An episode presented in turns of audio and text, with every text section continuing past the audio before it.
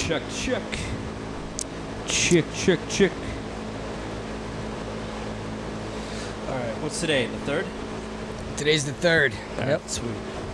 Hello, everybody. Thanks for checking out the Direct Input Podcast. Today is August 3rd. It's a Thursday. We are here at Metal Thursday, Ralph's Rock Diner. Metal Thursday number 348. Holy fuck, we're getting up there. It's going to be 350 soon. I can't believe it. Joined tonight, today, tonight, it's one of those, A tonight, tonight. Fucking one of my favorite people in the scene, one of the, the few motherfuckers that has actually seen me literally grow up in the fucking, uh, in the metal world, Mr. Matthew Odette. Hell yeah. What's going on, man? Fucking thanks for having me, brother. Dude, cheers. Fucking, I'm stoked to see you. You're here tonight. You're playing in a band called Cynicism. It's uh, your fourth show, I believe. Fourth show, yeah. Oh. Uh, fourth show as a band, and for me, fourth show ever. uh, yeah. So it's been a it's been a trip, man. We've had had a lot of fun, and uh, that that's what it's all about for us is just having some fun. All right, so if anybody from New England area probably might recognize your voice. You were the voice of the longest running college metal show, or probably just like metal show in, in like the U.S. It was Nasty Habits. It ran from fucking '83. You weren't there in '83, but it you ran all the way into fucking mm, 2003, four. No, it went to. Uh, I want Really? to say it, it, it went out in like 2006. It Really? was was where it tapped out. Yeah. Okay. There's a lot of partying back then, my friend. Oh my God, we, were- we had mosh pits out in the street. The guys from Goratory and Oh, yeah. Adam and Alan, those guys, you know, coming out on a Sunday night in the middle of downtown Yep. Boston and just ripping it up in the street. They used to play the music, if you remember, outside, so on Yep. the sidewalk.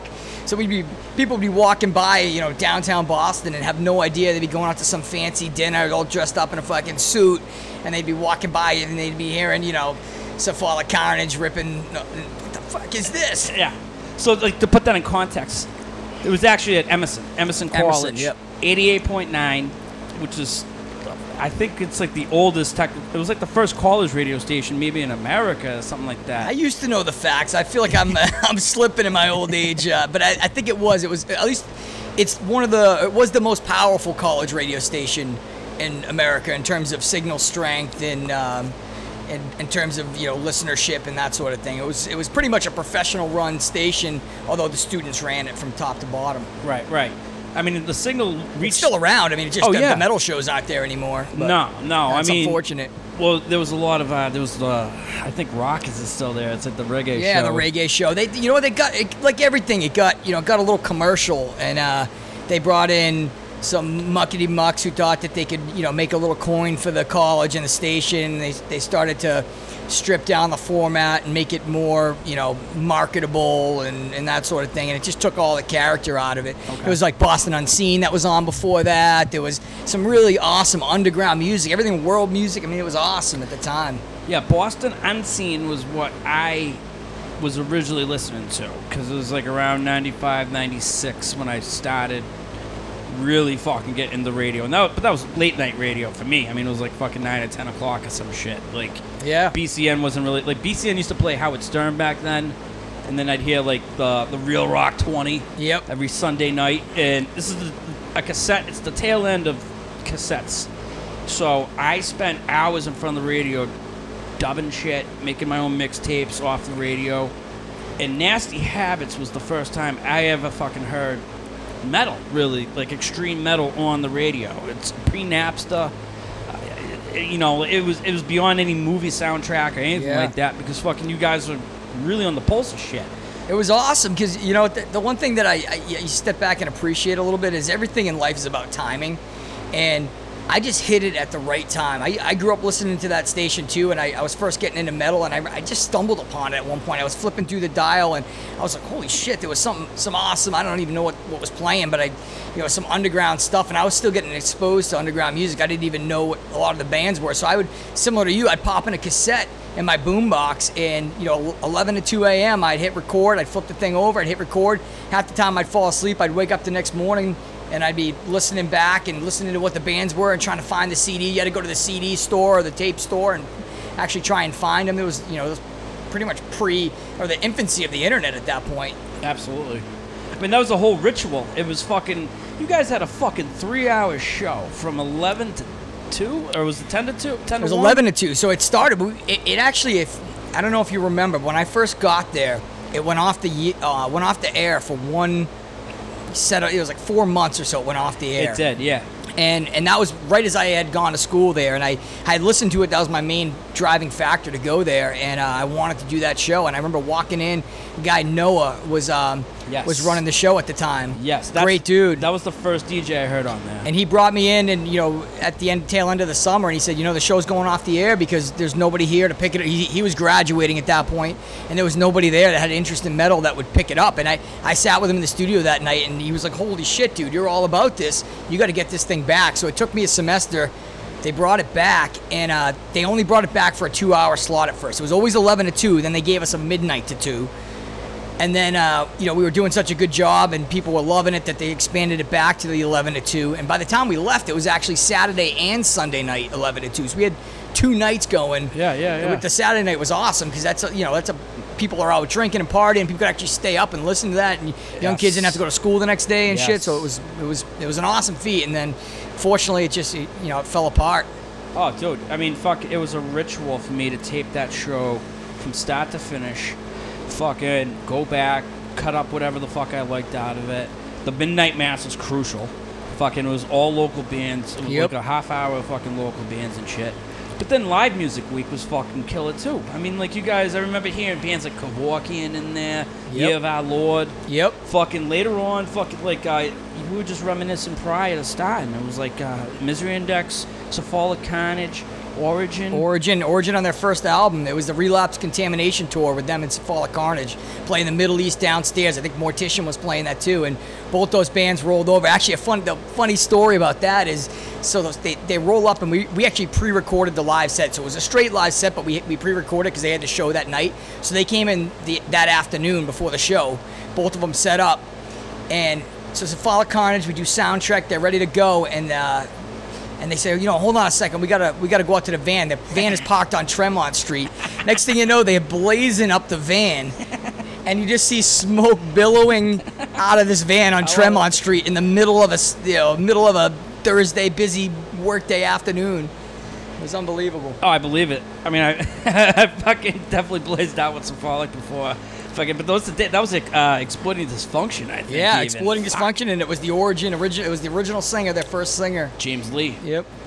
Fuck. which was which was killer. But yeah, you know, even the local scene. I mean, having uh, Eternal Suffering play, which was awesome. Uh, you know, Shadows Fall, and then even bands I don't even, uh, you know, I'm not that into or follow anymore. But before anyone knew who they are, now they're superstars. You know, we had Killswitch Engage as a band play on their first album. Yep. You know, now there's some, you know, almost pop. You know, successful band. You know, Oh. Grammy nominated, but that was the local scene at that point. They were they were opening up shows. Shadows Fall was opening up shows for Nile at Bill's Bar, you know, on, on Metal Mondays. That's crazy. It's unbelievable. Uh, You know, on Earth, those would be the opening bands for Mm-hmm. for when Nile or Immolation would, would roll through town. You know, and it, those immolations. Did you were you at that show that that Monday night Immolation I show? never, I never made it to Bill's Bar. I never close made to a it there. World Below tour. Those dudes played. They they played for close to two, maybe two and a half hours. No they way. just kept going because it was just such a sick show. And they they finished the set, and the crowd was just that rabid that they said, "Fuck it, we're gonna play until the club shuts down." No shit. Damn, fucking. There's been. I, I hear about a handful of shows over there. There was like, a, I think there was like a, a wino show everybody talked about. I can't remember Bill's Bar. I never went there. I never saw any real shows in Boston. Well, it was tough because they, were, they weren't uh, they weren't all ages shows back then for the most part. Yeah. They were all 18 plus, you know, at the old Axis and Yep. uh, all those clubs were, you know, that that's why you didn't even uh, Middle East, all those all those places were 18 plus. That's why so many shows didn't really come through Boston. Mm-hmm. There wasn't the, there weren't the clubs there at that time. But now you got Brighton Music Hall. You you know you got um, you know O'Brien's. Yeah. You got a lot, of great places where there's some great shows. Yeah, Middle East has been pretty like reliable. Middle. East, yeah. Once, obviously, once is pretty much you know I think the spot, the, the place to be for just about anybody nowadays. Oh know. yeah, once once is a great venue, absolutely. So growing, you grew up down in like the South Shore, right? Yeah, I grew up in Norton. So was there any local bands down there that were metal? Like, did you any recollections of like local fucking South Shore shows back You then? know, it- not re- not really from Norton, but there were definitely some awesome South Shore shows. Uh, there was this there was this place I think it was called Cafe Mio, if I remember correctly, in Taunton, which was probably three four miles from where I lived, and it was like a little cafe kind of place. But they do afternoon matinee shows there, and I remember seeing. Uh, the Year of Our Lord and uh, the Red Chord opened up for them, uh, playing a show there, the afternoon show. I think Eternal Suffering played that show as well. There was so those were kind of the bands around there. There was a few local bands, but not really. I mean, there was, it, you know, around that time too. There was a lot of nu metal stuff going on. So people were, you know, doing the spiked hair, yellow, you know, baggy, baggy JNCOs, jumping around and you know, trying to trying to be Korn copycats or something. So there wasn't a lot of extreme music in in that area at yeah. the time. Yeah, I could reckon that. But there was Jared's place in Attleboro. I don't know if you remember that. oh fuck yeah, that fucking place. Jesus. That place was they, they had a couple good shows. Enslaved, uh, Macabre, was- Diabolic played there. There was an infamous anal blast show I actually missed down there. Fucking um, Christ, there's pictures on Return the Pit of it. Fucking Don Decker was getting like little kids fucking shit faced on vodka. Oh shit! That was one of those venues though, like nobody liked it, like going there. It seemed yeah, no, it was it was a, it was a shithole. nobody liked playing there either. Fucking, And the sound, you know, the sound wasn't great for the most part. You know, the Yeah. It was it was kind of a hard to get to. And you get the, the thing with with that scene down there is you'd also it was far enough away where a lot of people didn't just show up and seek that place out, but you got the towny crowd in there Right. who were just coming out for you know for a handful of Budweisers, and they were gonna see whoever was playing, and, and you know they'd be sitting in the background with these looks of horror on their face, you know, and then they'd get hammered and they they'd try and dance around the mosh pit, but Yeah, yeah, yeah. Yeah, it's crazy though. I don't know. Like the scene's changed so much. I mean, back then you guys used to list local shows and stuff like that, like over the radio, like in the early fucking nasty habits. Yeah, like the concert report, Yeah, yep. that was clutch. It's, it's like a pre-social media world. I don't know. It, it, it's a weird sign of fucking age. I don't feel old at fucking 34, but it's like. Not to be the perpetual fucking negative fucking old guy, but it's just like kids don't fucking get it, man. But there Like- was, you know, and, and there was, you know, and I, I feel bad for, for kids these days in, in many ways because you think about metal history. So, you know, us growing up, 80s, 90s, you know, that was kind of as extreme metal was really starting to take off, right? So we, there was only so many bands out there at that time. So you kind of listen to, learn those bands along the way. And what I, you know, I feel bad for the kids nowadays because if, if you're a kid that just gets into heavy music now, where we might have had five, six, ten years to look back on and rediscover music, yeah. they have 30, 40 years that they need to, not only all the new stuff that continually comes out and hits the market, Yeah. that floods with just so much music coming out every single year. How are they ever going to have the time to go back and listen back through each one of those years and each one of those releases and some amazing stuff that came out along the way is going to just get lost in the shuffle? I totally agree, and it's it's kind of like a weird problem to have. It, it's been a kind of a, certainly a reoccurring theme on this podcast. Even with King Valley, we were talking about it. How those bands that were like the ten years prior to us coming up, that we were like trying to figure out and pursue, those bands are now like the absolute fucking standard for like tons of fucking kids, and it's kind of weird because. You know, a bunch of these bands are just bands that I fucking finally got into like fucking five years ago and some shit. And now it's like just common knowledge and all Sure. that. Like, I don't Yeah, know. it's it's it, it's a, it's a different scene, and you know, there was something magical. I mean, y- y- you'll remember this, and it, you know that. But when you when you would order, you'd go to like BMG Music or something, and you just you'd go on that thing, and it'd be buy you know buy six CDs get fifteen free or something. Right. So you'd, you'd go on there, and you just I- I wouldn't even know what half the stuff was. I'd be picking out shit that I would just say, oh that looks cool. Oh Dismember, I haven't heard. Oh Napalm Death, and you'd just be checking off these names that you thought were sick. No idea what the music was. You'd be waiting for the package to show up in the mail, and you'd pop that stuff on, and you, you know the cassettes you'd pop them on, and you'd cassette CDs, and you'd listen through the whole thing, start to finish, and Yep. you know, and, and that's why you think you look back and there's albums in history that that get poorly rated, right? So someone might say, "Oh, that album sucked. That was the worst album." But this is coming from some kid who went back and had exposure to all 10 of those releases Yeah. and is an expert because of the internet. Exactly. That internet tells him that that album is junk. But when when that's the only album, that's the only Deicide album you heard, or the only Malevolent Creation album you heard, and it came in the mail, Yeah. and you pop that thing in, there's a special place in, in, in history for that. And you would get shit. I mean, you would definitely put on shit and say, oh, this album sucked. But for the most part, that was your exposure to it. You didn't have access to every album that those bands put oh, out. Oh, Yeah. Like one of the first albums I ever got for like extreme metal was fucking Napalm Death Diatribes. Oh, yeah. you know, and it's like a perfect One of their example. best. It's a nasty fucking album, I think. But like so many of the other fucking the, like that core base that you know like really likes Lee Dorrian. You know, they fucking spit on that shit. Oh, know? yeah, It's like, you know, absolutely. but what are you gonna do? It's like fucking. I didn't have many options, and you just there's a certain discipline to fucking and not so much the enjoyment, but just fucking experiencing it. That's fucking. the experience. I mean, you you open up that album and you see the artwork firsthand. You pull out the booklet. You know, you read through the liner notes, and half the time, that's how I found out about bands. Was I went through the liner notes and the thank yous, and I found bands that they were thanking, and then I'd go out and try and find those bands at the record store. You know, you'd walk in and you'd flip through, and you'd have a little notepad with the bands that someone wrote a thank you on the back of an album that you Yeah. love. Absolutely. I mean that it that rings true almost to the like uh, like I was talking about. Like I'm an unabashedly proud fucking Metallica fan. It's like the band that got me into fucking all their shit to begin with.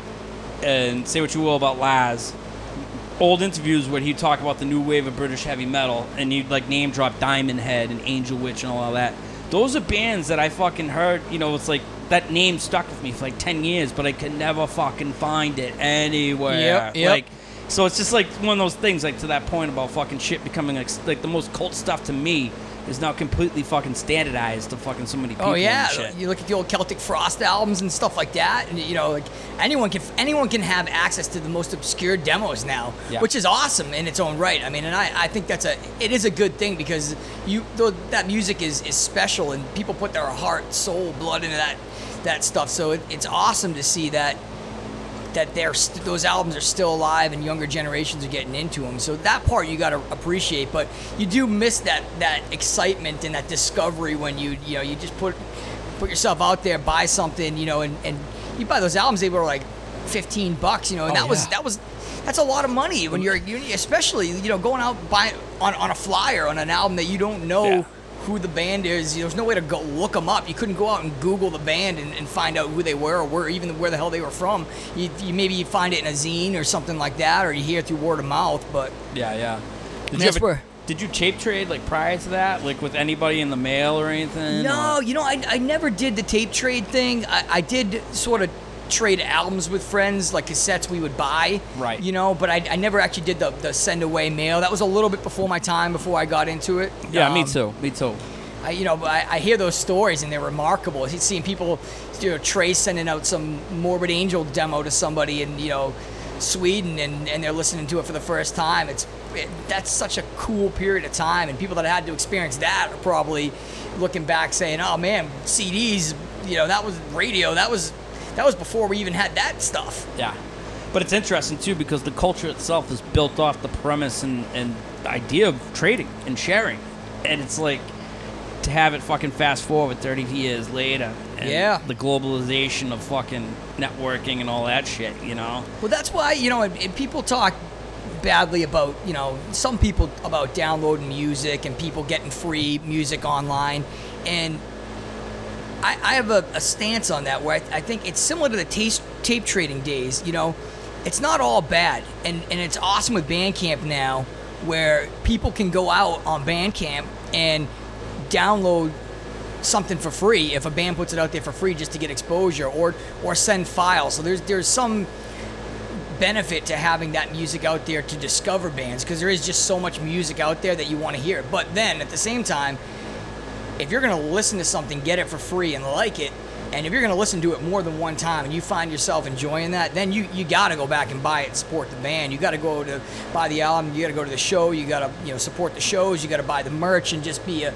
you know a, a support because you know, no one no one's making a living on this on playing extreme music. Yeah, yeah. I mean, I'm a, I'm a big proponent of fucking Bandcamp, though. I mean, it's given. There's bands now with fucking five song demos that, you know, they do 100 copies in their hometown and they do it and they, they sell out of them, but that's still there for me. I can still obtain it somehow. It's easier to obtain. Plus, the, the band's getting the fucking money. Exactly. You know? Exactly. And people are, you know, they, they've had those studies, and pe- I think people are more inclined when they say, you know, a minimum of this amount or, you know, free or however much you want to pay. I, a lot of people are paying for those albums because they want to support you. You feel like an ass if you go in there and you just take the thing for free and it's an awesome album and you listen to it all the time.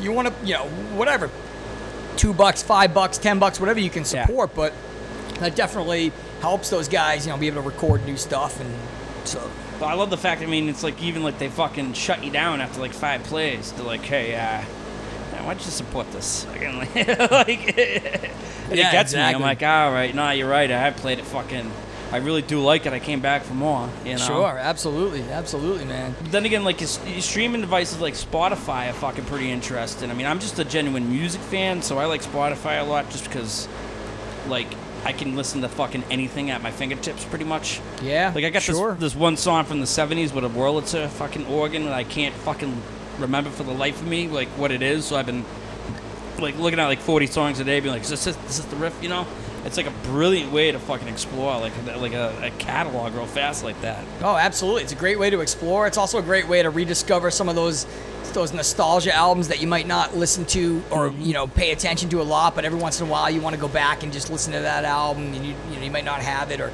discovering new stuff. I mean, you can find it's pretty hard to, to you know these days it, to, to not find music of a particular band unless they just don't have it out there or don't have it released. What are you into this year in 2017? What's uh, some of your favorite stuff you've Oh heard? man, there's some great albums. Um, I'm loving the the, the Necrot album.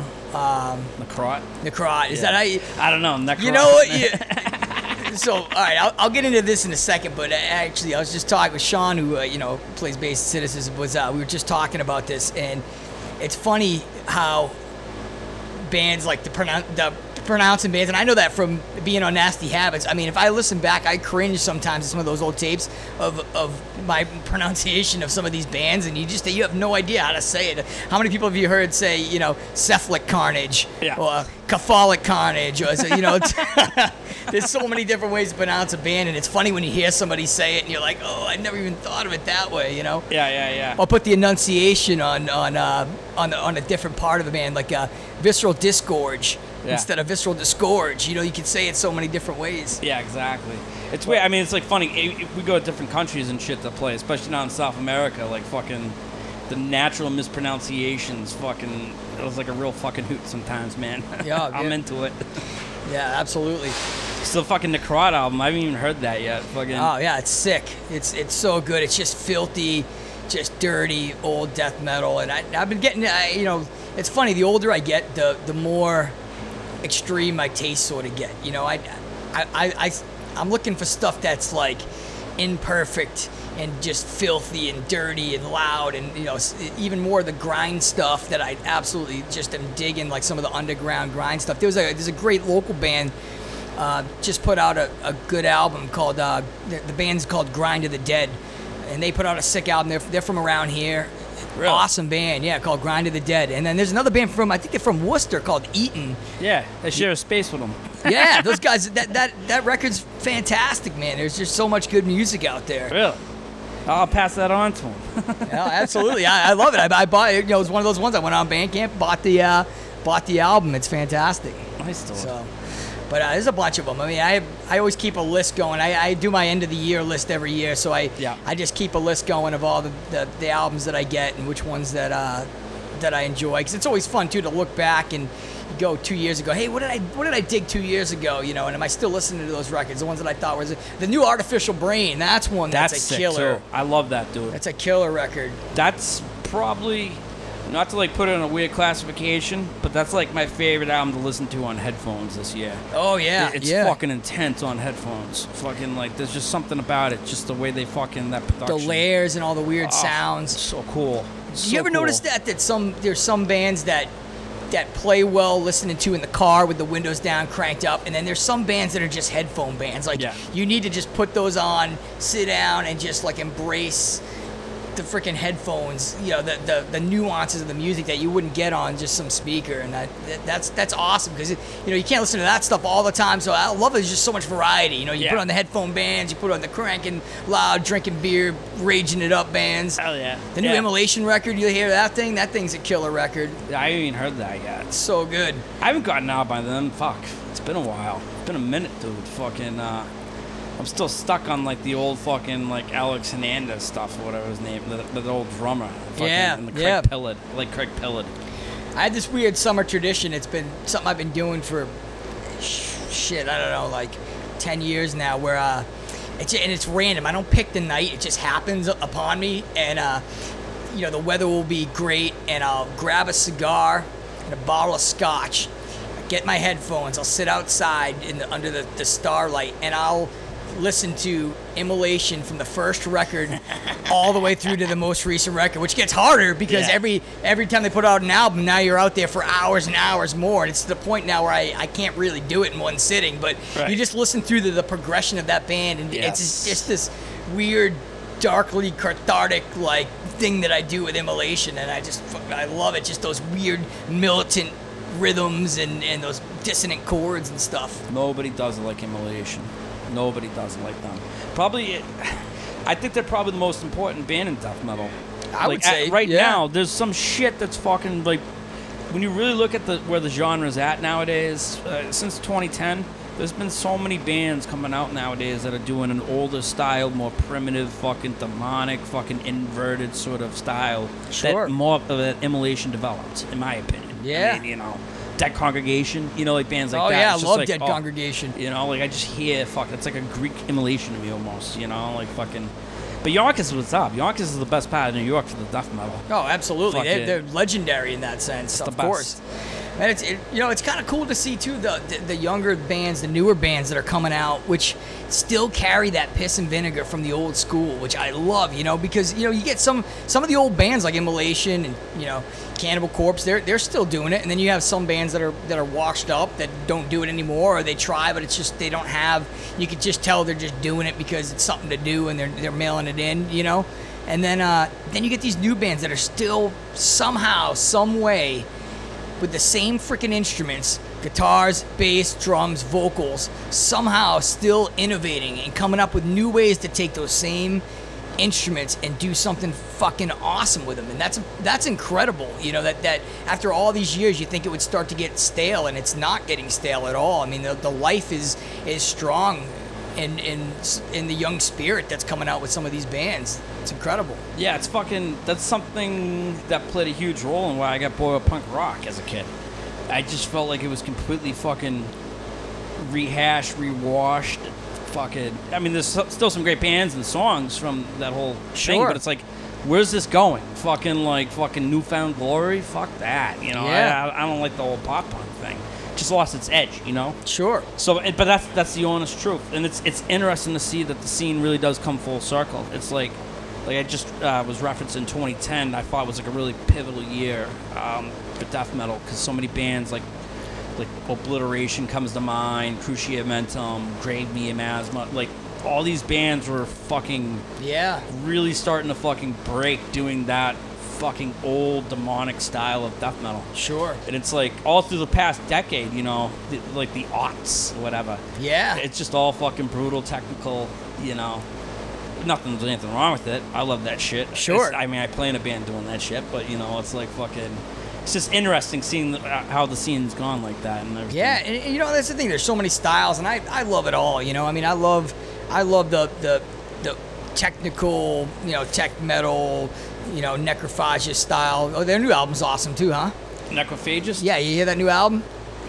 Never came out. it's been like 13 years. It's, yeah, it's been coming out for the last uh, 13 years and uh, hasn't seen the light of day. But uh, Did they officially break up?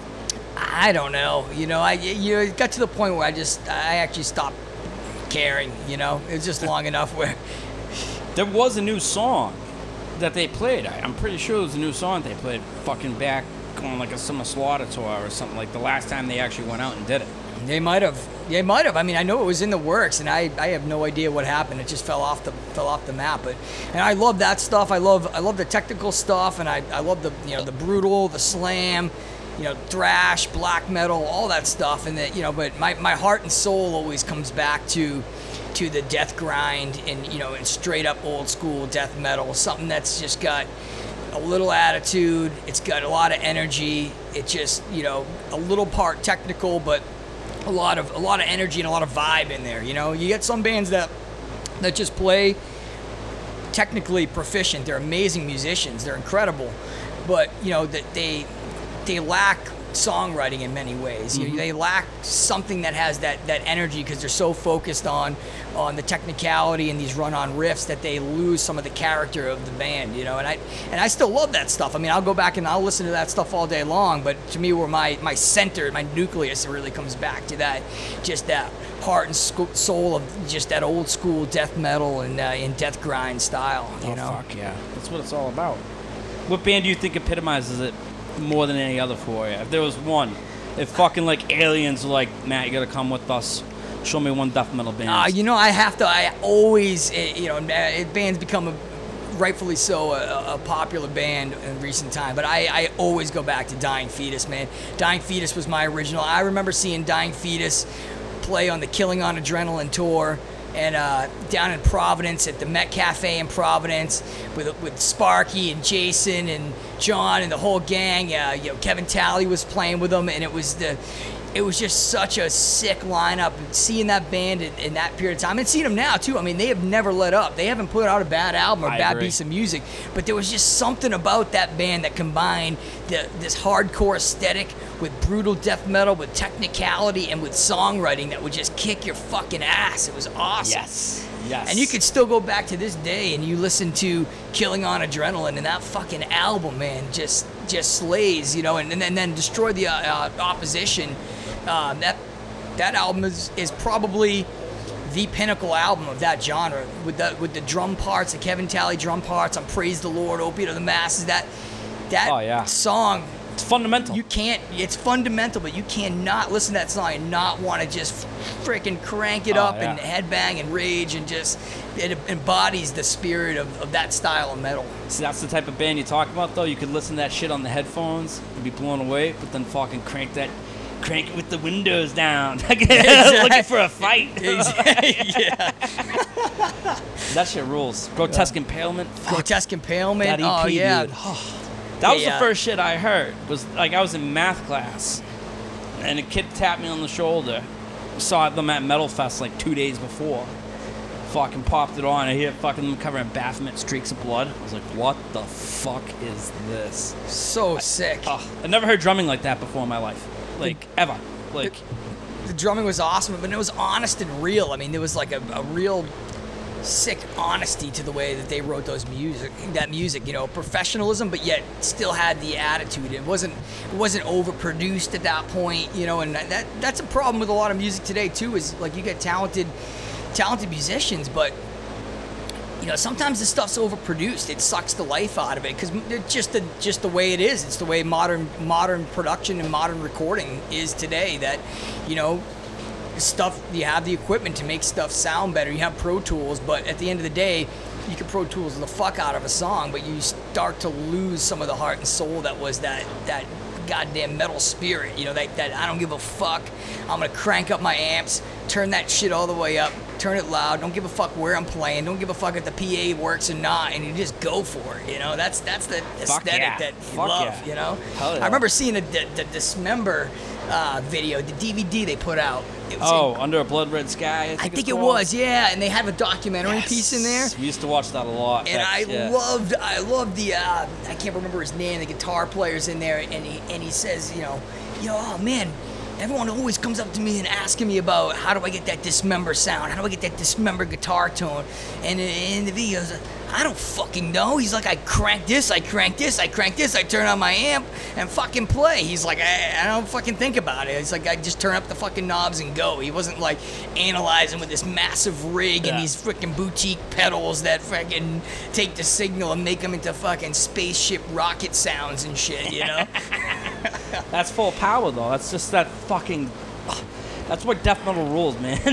like it's just like fuck you, full force, fucking 110 miles per hour, fucking, you know, like just dime it all out. Dime Abso- it out. you Absolutely. know?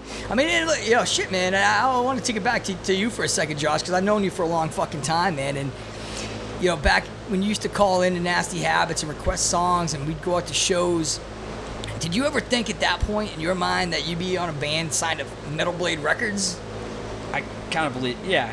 I, You thought you really? Yeah, right, no. Cool, good for you. Yeah, I fucking I believed I really I, I envisioned it. Honestly, Awesome. I Fuck won't yeah, lie. man. Fucking like not to be all cocky, but it's like that's what I want to do. I'm gonna fucking do it. Like, That's awesome, and you're doing a killer job at it. It's just remarkable to think like those bands that, that you idolize or, or people like looked up to when you first started to get into the metal scene, and you know you're you're in a roster right along with them, man. That's pretty impressive, dude. Well, for me, I learned from a young age that you could that that was like those people were obtainable though, like immediately. Like Jason Netherton was the first dude I started tra- tape trading with, Sure. and you know, like that was like my favorite band. I'm like, oh, the dude's fucking. I'm talking to him. Then the next thing I know, like they're fucking staying at my house, you know, like Misery Index and shit. And it's like.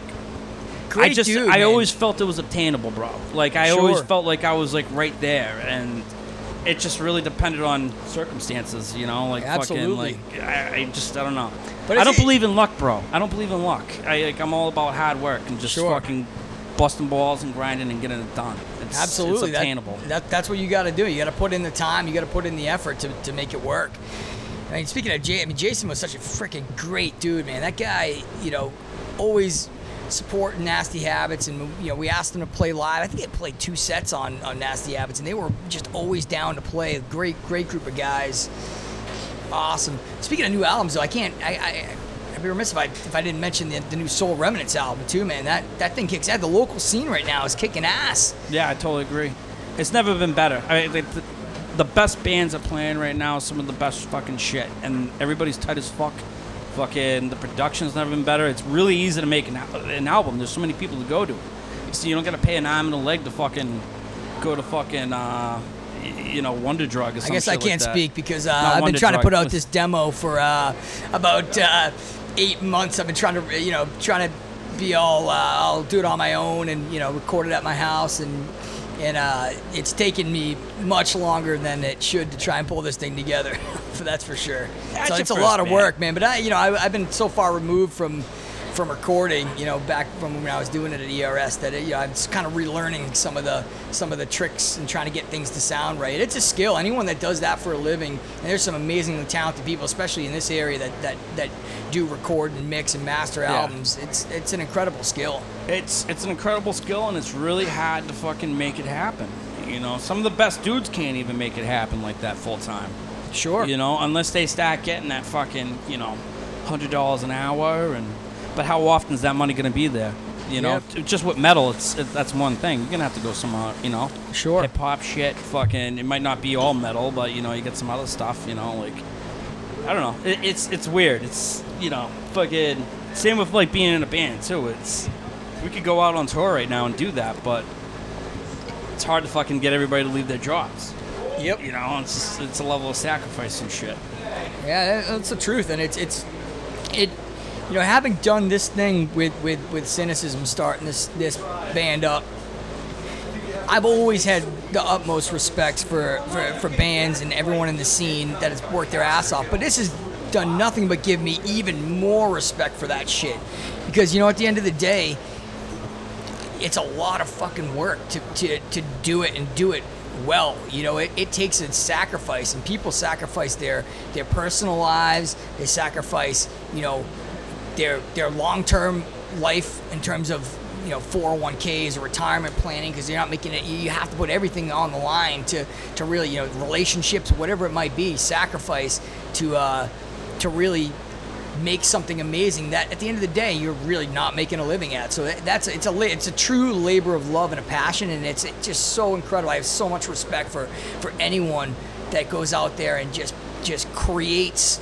Whether it be art, whether it be music, whatever it is, just creates something so unique and puts their heart and soul into creating that thing. You know, it's awesome. Yeah, I pretty much fucking derailed years of prosperity. Fucking, like, you know, like between fucking neglecting fucking school, fucking getting a, a job that's fucking well paid. You know, like it's just the idea of going out and leaving and stuff like that, it's it's fucking tough. It's But- really tough. Fucking, but you know, But you get it or you don't, and that's the thing about metal, right? You know, like the people that you you're not it- casual. You can't it's be a not casual. casual, and, you no one, no one ever said, you know, you people. I've heard people say this before, you know, say shit like, oh, I, I oh, I used to listen to metal, or back when I was uh, at this age, I used to listen to metal, or I, you, you know, whatever. And no one ever used to listen to metal. You're either fucking metal, you're a lifer, or you're not. You never were. You know, Right. you don't ever used to listen to metal. It's just not a thing. Yeah. So, you know, and people that get it, it's it burns in the soul. It's a it's a passion that extends beyond any other thing that you could think of. You know, it really is a way of life. It's a lifestyle, and I've met some of the best friends I have in, in the metal scene here, and you know, and and built such awesome, long-lasting relationships and, and memories from from this scene, and seen some incredible bands. It's, it's awesome. Was there a show growing up or a concert that you went to and you're like, dude, you know what? There's no way I'm going back. Shit, I would think it was uh there's a few to speak of, but you know, one that really nailed it for me it was uh it was uh, I believe it was the uh, Morbid Angel Vader Incantation tour. I, I hope I'm getting that right, but I, it was it was uh, at the Palladium in Worcester. It was on the um I believe the impending Diabolical Conquest tour for Incantation, and and that was just it was such an awesome experience to be able to see Morbid Angel. That one was great, and also seeing uh, Cannibal Corpse play a show down in the living room in Providence, Rhode Island. They played this the, the living room. No shit. They played with it was a tour with Angel Corpse. That's the first time I'd ever seen Angel Corpse, and uh, this other uh, local Rhode Island band, Anoxia, Oh, yeah. opened up. And uh, I think uh, the, you know the singer from Anoxia is uh, now playing in Lucoria, singing in Lucoria. Yeah. The drummer actually is a UPS driver, and he's like at my work like once a week. and I see him. I'm like, what are you doing? Oh, he's a beast.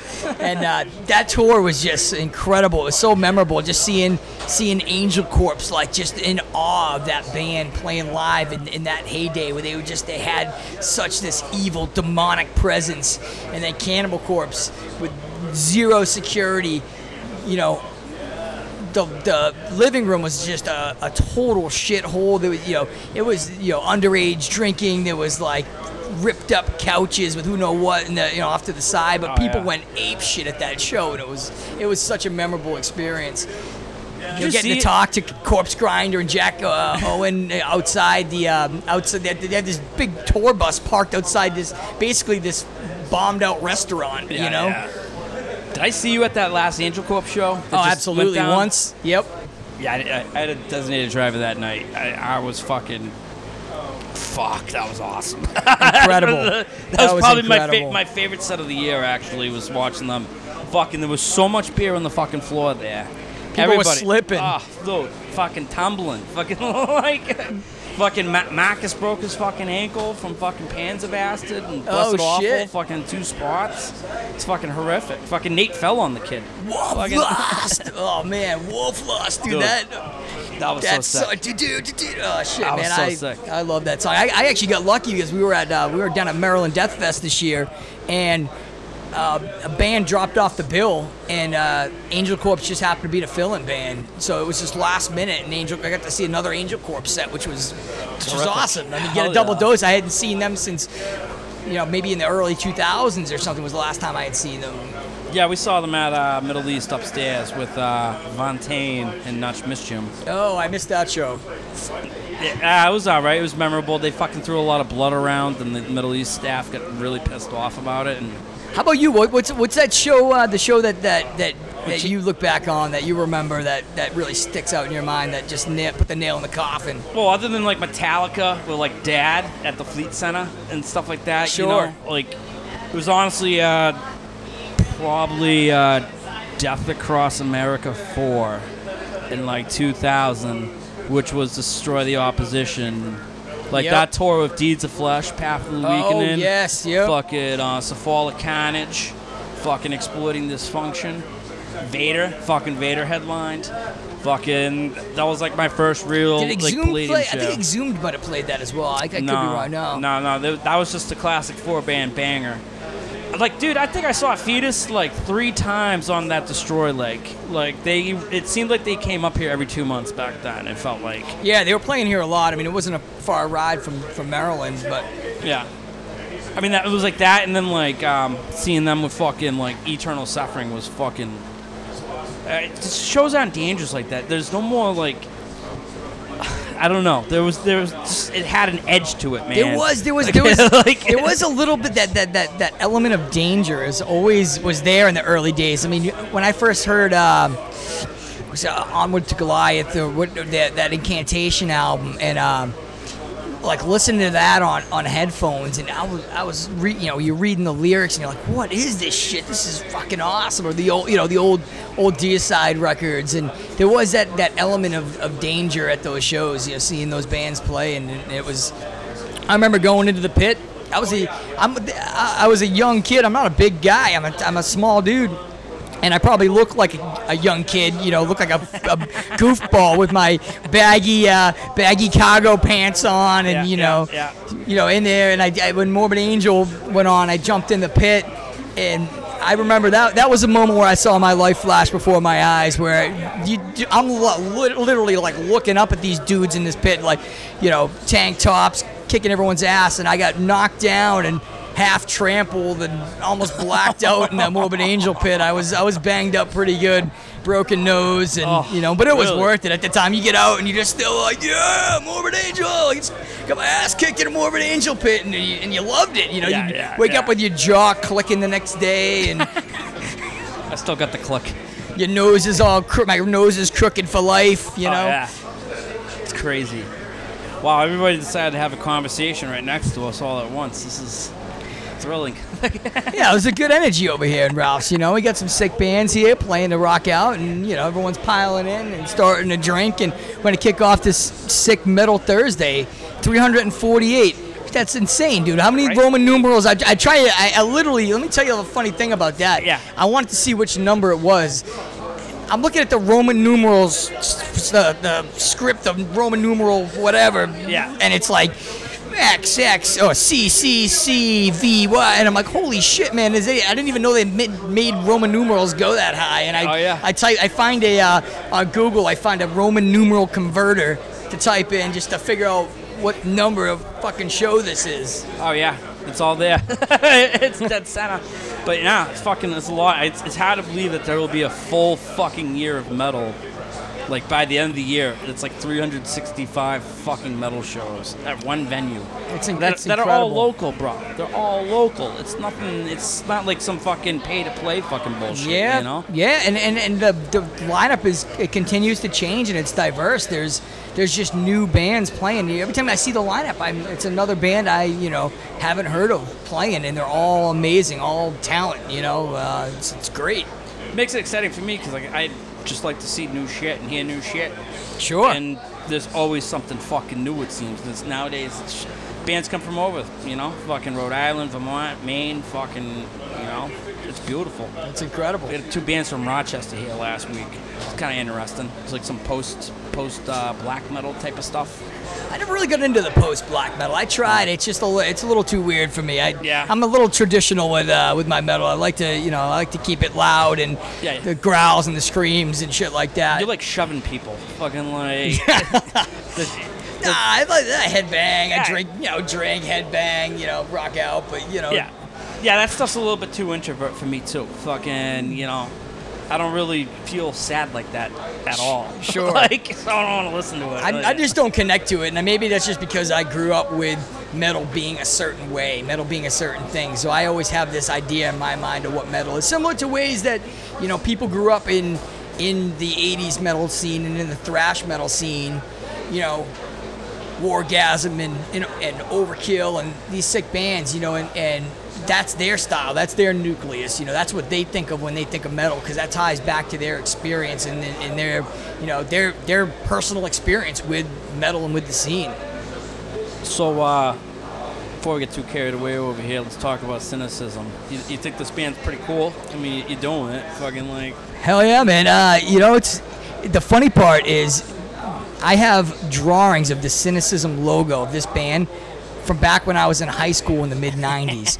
so I, I had this vision. I had the name. I had the idea and everything back in the mid '90s. I even had uh, some of the lyrics written, some of the riffs written, and you know it just never. We could never pull it together. It was the vision of me and, and my best friend, who's the other guitar player, Bill. And uh, we always had this idea about it, but we, it never really clicked. It, we never had the time. We never found the right people. And honestly, we, we were not that we're any good now, but we, we never were good enough to, to play riffs that actually worked for the music. So you know, it just never. You, you had this thing where you, you always wanted to be at that time. You were, there was this elitism, which still exists today. But you know, when you're writing a riff, it had to be it had to be the fastest riff. It had to be the brutal, the most brutal riff, the heaviest riff. And if it wasn't, then you're like, fuck this shit, it's garbage. I'm throwing it out. You know. so so you, you can never progress because you just you, you, you push it beyond your own ability. So finally it came down to the fact that I said I have all we have all these riff ideas. I got all these lyrics written, this concept. I, I said to Bill, I said, you know what? Fuck it. I'm like, let's throw everything out the window and let's just fucking go for it. Old school style. Turn on the amps. Don't overthink it. Fucking play loud. Play from the heart. Play with a little fucking energy and groove and just see what comes out. And you know what? If it clicks, at the end of the day, all we really wanted to do was have an excuse to get together, get away from our daily lives and uh, drink beer and fucking embrace embrace metal in a different way. You know, Fuck that was yeah. just a fun way to just get together, fun excuse to get together and just jam out. And we never actually intended to actually record anything or even play shows. And you know, as we started writing stuff, it started getting, you know, for what what we thought, hey, this is this is not bad, you know. And and so we found other people that were interested in that style, and, and it's all it's all worshiping that old gore metal style. It's it's it, and we make no illusions. You know, we're we're, we're ripping off riffs left and right from, you know, but not as good, but from from Carcass and Impaled and Exhumed and General Surgery and Gore Rotted and that style of just that you know that that style of metal to me is just so fun to play. It's fun to listen to. And you just get up there and you fucking go for it and you just play and have a good time, you know? Whatever comes out, comes out. Fucking right, though. Hell yeah. Well, I'm stoked to fucking see you guys tonight. Fucking, uh, you making your Worcester debut? Fuck yeah. Fucking right, though. Anything else booked uh, for the end of the year? Any recordings, anything like that? Yeah, so we're trying to finish up the demo. That's a priority. If this doesn't come out by the end of the year, I'm telling you, I fucking quit. Really? no, it, it it has to. I mean, we got we have the drums laid down for uh, for four songs. We have uh, one set of guitars laid down. We have the bass laid down. So it's just the other set of guitars, vocals, and then mixing in and uh, you know throwing a few. Um, as all gore metal should, a few sick, uh, demented movie samples in between, and uh, and then go from there and see. So we'll get the demo out and you know put it up on Bandcamp for, for free download. So hopefully that will be out within the next few months. We're gonna try. The goal is to finish it up in the fall, and it will be 100% free and just you know that's that's the whole goal. It's it, this is a bonus for us. You know the fact that we get to play Worcester, play Metal Thursday. It's just a it's just a treat. It's a bonus. It's never part of the, the vision of the plan. It was you know like I said, it was a it was a way that we could just play together and embrace that fucking metal spirit. So the fact that people even give a fuck is is a plus. You know. Fucking right, dude.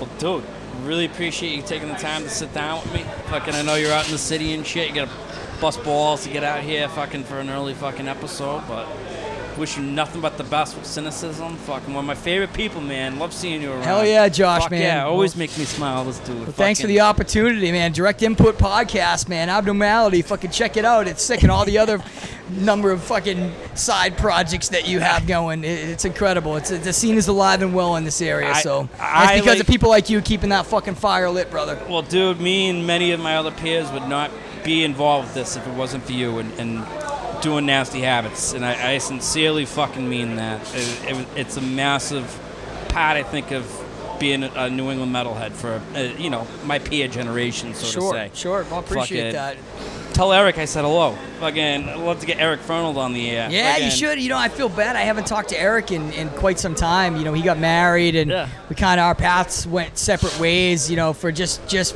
life got in the way, and I I, I missed the It's all kid. good. Eric's such a great guy and such a critical part to the the whole Nasty Habits show. You know, he was he was a key part to bringing those bands in and getting the live shows locked in, and so I gotta I gotta reconnect with that dude. It's crazy. I remember I went to school with his brother. He was in the same town as us. His brother's now a successful comedian. Like he was in a like a yoga commercial with, with uh, Cam Newton. That's awesome. yeah, I saw it. You, I think you sent that. He, said, he was into comedy even back in the back Yeah. in uh, when he was a young kid, and it's Oh, great to see him try and uh, get to a level where, where he can be successful at it. I've always told you. I think the first time I ever met Eric was he was driving behind us on the school bus, and we threw a bunch of shit out the window at his car. I was driving down Route 135. we threw like butter at him and shit, and fucking shit's going. sp- He ran out of the car when the it pulled over. Like the bus fucking like lets him let the kids off, and Eric put the car in park, ran up and jumped on the bus and yelled at everybody.